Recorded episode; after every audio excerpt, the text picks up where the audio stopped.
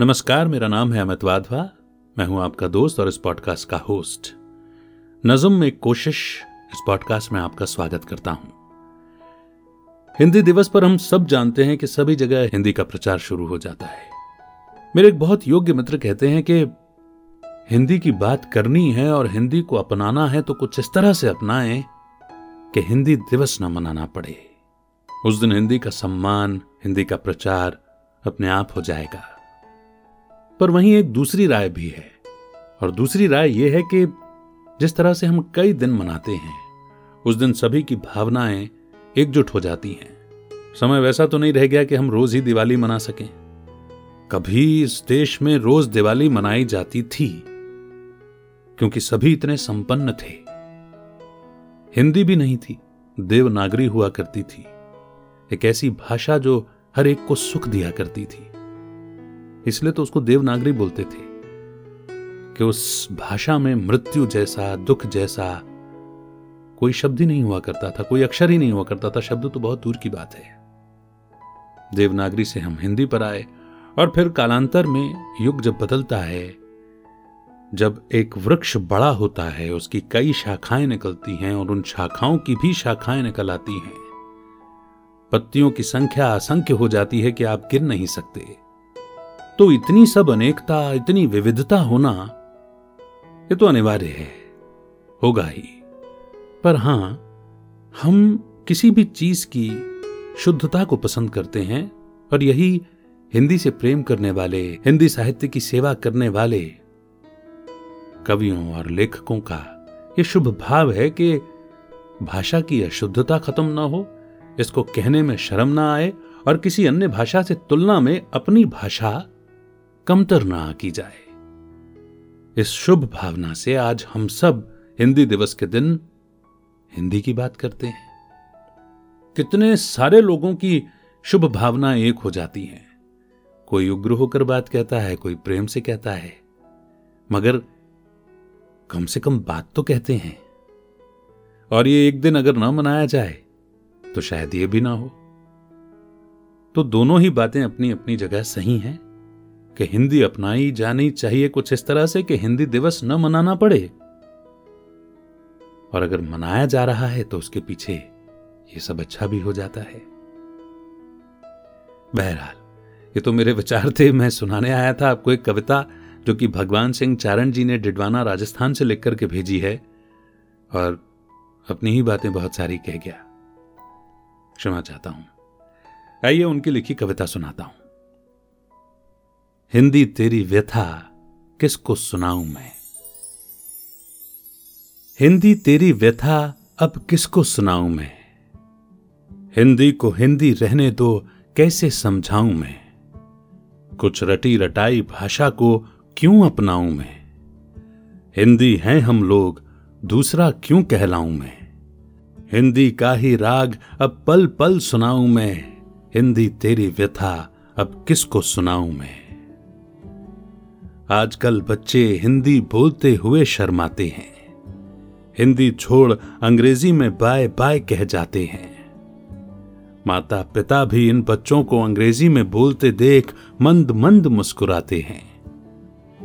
बुद्धिमान अभिभावकों को कैसे समझाऊं मैं? हिंदी तेरी व्यथा, अब किसको सुनाऊं मैं? सुप्रभात को ये लोग गुड मॉर्निंग कहते हैं। शुभ संध्या को ये लोग गुड इवनिंग कहते हैं। और दोपहर को अब सब आफ्टरनून कहते हैं। चाँद बेचारा क्या करे, उसे सब मून कहते हैं। चाँद की बर्बादी अब किसको सुनाऊं मैं? हिंदी तेरी व्यथा अब किसको सुनाऊं मैं? माता पिता को अब मॉम डैडी कहते हैं। और औरत को सभी अब लेडी कहते हैं। और किसी आभारी को हम थैंक्स कहते हैं। आराम शब्द भूलकर उसे रिलैक्स कहते हैं। सर पे चढ़ा अंग्रेज़ी का भूत, कैसे उतारू मैं? हिंदी तेरी वथा, अब किसको सुनाऊं मैं? हिंदी तो सबको हिंदी दिवस पर याद आती है। और शेष दिन हिंदी हमें याद भी नहीं आती है। हिंदी दिवस पर ही सभी लोगों द्वारा अंग्रेज़ी भाषा पर सामूहिक भड़ास निकाली जाती है। अंग्रेज़ी को छोड़कर सबको हिंदी सुनाऊं मैं। हिंदी तेरी व्यथा, अब किसको सुनाऊं मैं? हिंदी हमारी माँ और हिंदी ही हिंदुस्तान है। हिंदी मेरी इज़्ज़त है, हिंदी ही मेरा ईमान है। हिंदी मेरी शान है, हिंदी पर दिल कुर्बान है। हिंदी स्वाभिमान और हिंदी मेरा गुणगान है। हिंदी का इतिहास अब सबको बतलाऊं मैं। हिंदी तेरी व्यथा अब किसको सुनाऊं मैं?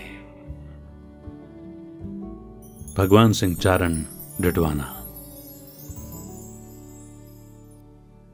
तो ये भाव हैं भगवान सिंह जी के, जिन्होंने कविता के रूप में प्रस्तुत किए।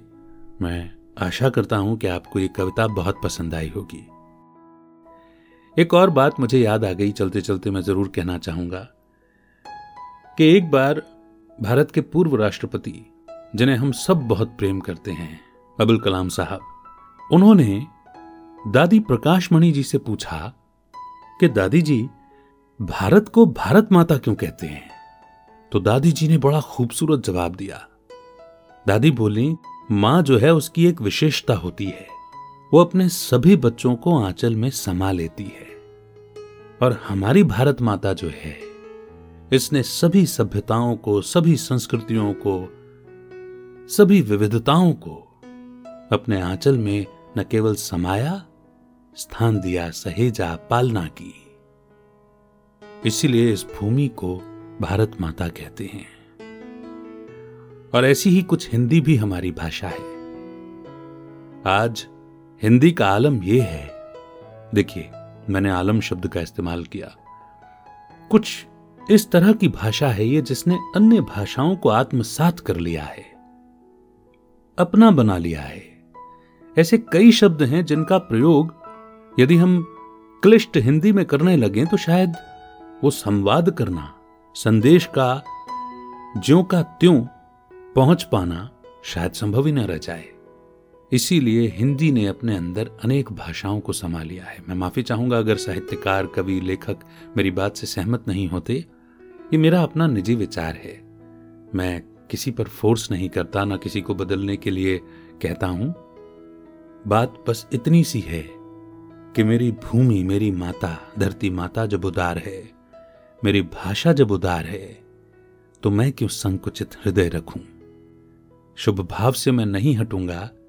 अपनी भाषा की शुद्धता और अपनी भाषा को कमतर कभी नहीं आंकना चाहिए, न चाहूँगा। मैं समझता हूँ कि मेरी बात आप तक ज़रूर पहुँची होगी। धन्यवाद। हिंदी दिवस की बहुत बहुत शुभकामनाएँ।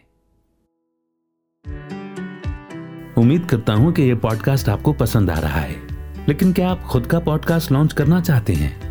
और पॉडकास्ट को एक व्हीकल के रूप में इस्तेमाल करके अपनी अथॉरिटी क्रेडिबिलिटी और पहुँच को बढ़ाते हुए अपने इन्फ्लुएंस के दायरे को बढ़ाना चाहते हैं, ताकि आप अपनी सर्विस और प्रोडक्ट्स को और भी लोगों तक पहुँचा सकें।